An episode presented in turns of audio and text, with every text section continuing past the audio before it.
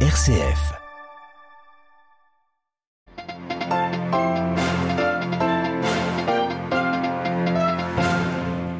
Le Parti communiste promet plus de vaccins, mais aussi plus de répression contre ceux qui cherchent à briser l'ordre social. Ce mardi, en Chine, les villes de Pékin et Shanghai étaient sous forte présence policière pour empêcher de nouveaux rassemblements.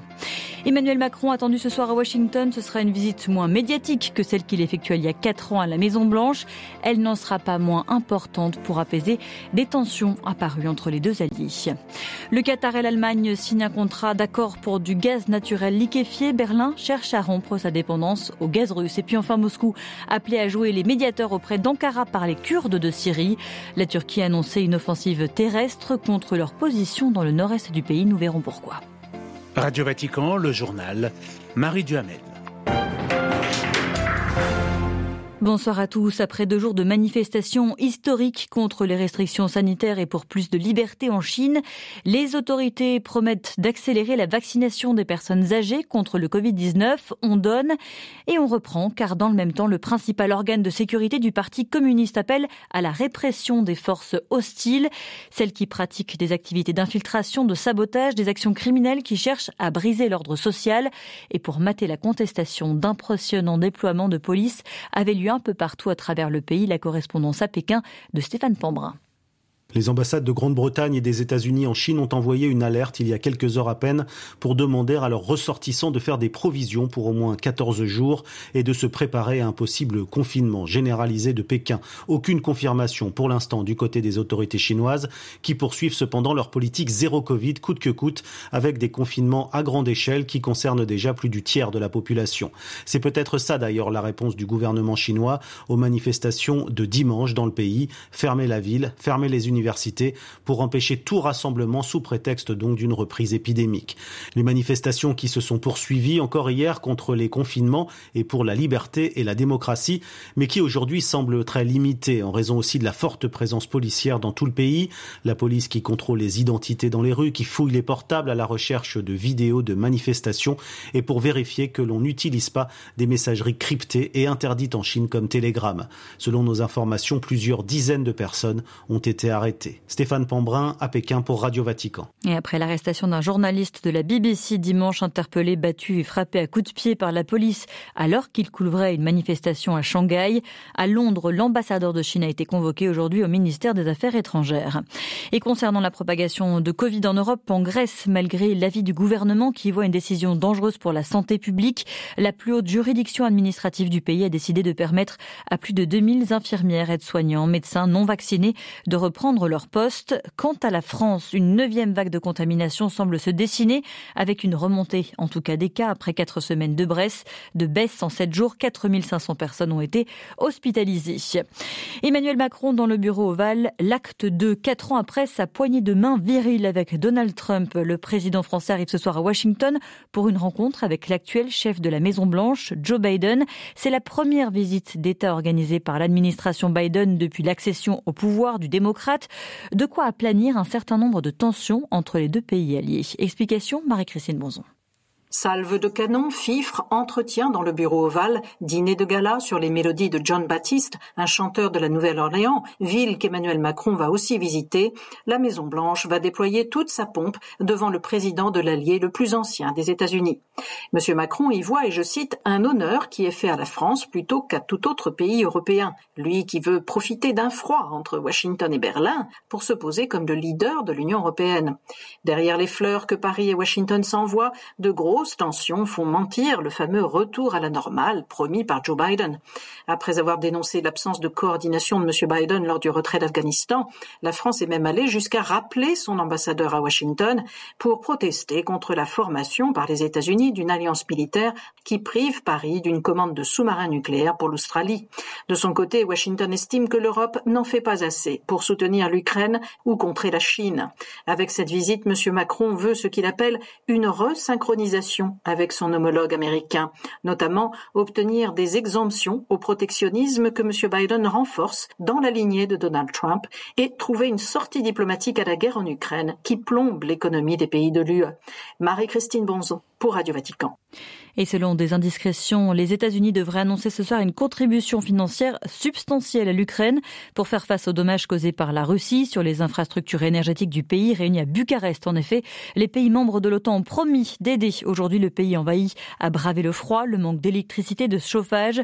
Le secrétaire général de l'OTAN a accusé le président Poutine avec ses attaques ciblées d'utiliser l'hiver comme une arme de guerre en Ukraine. L'ambassadeur de Russie près le Saint-Siège a lui réagi ce mardi au propos du pape François dans un entretien publié hier par la revue américaine America. Le pape évoquait les cruautés de l'armée russe en Ukraine. En général, a-t-il dit, les plus cruels sont peut-être ceux qui viennent de Russie, mais pas de la tradition russe comme les Tchétchènes, les Bouriates, expliquait le Saint-Père. J'ai exprimé mon indignation face à de telles insinuations et noté que rien ne peut ébranler la cohésion et l'unité du peuple russe, a révélé l'ambassadeur russe près le Saint-Cierge ce matin. Moscou pris à partie par les forces kurdes de Syrie. Le commandant en chef des FDS demande à la Russie de faire pression sur la Turquie pour dissuader Ankara de lancer une offensive terrestre dans le nord-est syrien. Leurs positions sont déjà bombardées depuis plus d'une semaine par les troupes de Recep Tayyip Erdogan. Les Kurdes visaient également sur le sol irakien car accusés d'avoir fomenté l'attentat du 13 novembre à Istanbul.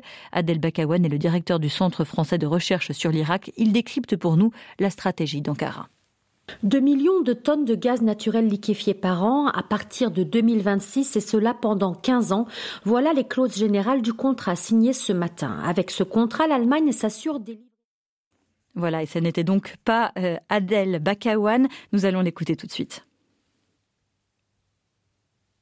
Au mois de juin de l'année prochaine, c'est l'échéance électorale en Turquie. Le président Erdogan est candidat et il n'a jamais été aussi fragile et fragilisé au sein de son parti politique AKP, au sein de sa base euh, sociale conservatrice, mais aussi dans les rapports de force avec ses concurrents.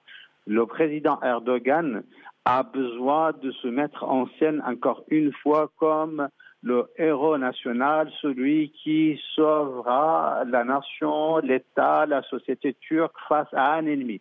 Et cet ennemi, c'est le PKK, hein, qui est en guerre euh, depuis 40 ans contre l'État turc. Autrement dit, plus on s'approche de cette échéance électorale, plus euh, le président Erdogan va monter en puissance contre le Parti des travailleurs de Kurdistan en guerre contre la Turquie depuis les années 80. Des propos recueillis par Adelaide Patrignani. Il sera question des, des Kurdes iraniens repliés au Kurdistan irakien, plus largement de la sécurité régionale. Le tout nouveau Premier ministre irakien a effectué son premier déplacement à l'étranger en Iran aujourd'hui. Avec le président iranien, ils se sont entendus pour développer leurs relations économiques. On négocie manifestement dans les tribunes. En pleine Coupe du Monde de football, le Qatar a annoncé ce matin avoir conclu un accord avec l'Allemagne pour l'exportation de gaz naturel liquéfié. Ce deal était attendu depuis des mois à Berlin, un pays qui cherche à compenser le gaz russe dont elle est très dépendante. Delphine Herbolier. 2 millions de tonnes de gaz naturel liquéfié par an à partir de 2026 et cela pendant 15 ans. Voilà les clauses générales du contrat signé ce matin. Avec ce contrat, l'Allemagne s'assure des livraisons suffisantes de GNL pour l'un de ses six futurs terminaux flottants de gaz naturel liquéfié. Six terminaux actuellement en construction sur les bords de la mer du Nord et de la Baltique. Avant la guerre en Ukraine, l'Allemagne n'en possédait aucun. Le but de ces terminaux est de compenser les livraisons de gaz russe livrées jusqu'en septembre par pipeline, des livraisons qui ont été stoppées par Moscou. Ce contrat avec le Qatar était attendu depuis des mois. Le ministre de l'économie s'était rendu dans le pays au printemps. Mais il suscite aussi des critiques. 15 ans, c'est trop long, estiment certains écologistes qui rappellent que le gaz ne devra pas être utilisé aussi longtemps si l'Allemagne veut atteindre ses objectifs climatiques. Quid par ailleurs des droits de l'homme alors que les appels au boycott de la Coupe du Monde de football se multiplient. Berlin signe des contrats de gaz sur 15 ans avec ce même pays. Les associations de défense des droits de l'homme crient au scandale. Berlin, Delphine Narbolier pour Radio Vatican. Direction le Royaume-Uni, selon une enquête à laquelle a répondu 94% de la population pour la première fois, moins de la moitié des habitants d'Angleterre et du Pays de Galles se déclarent chrétiens. C'est donc le résultat de ce nouveau recensement 2021 publié aujourd'hui. Il brosse le portrait d'une population plus diverse que par le passé.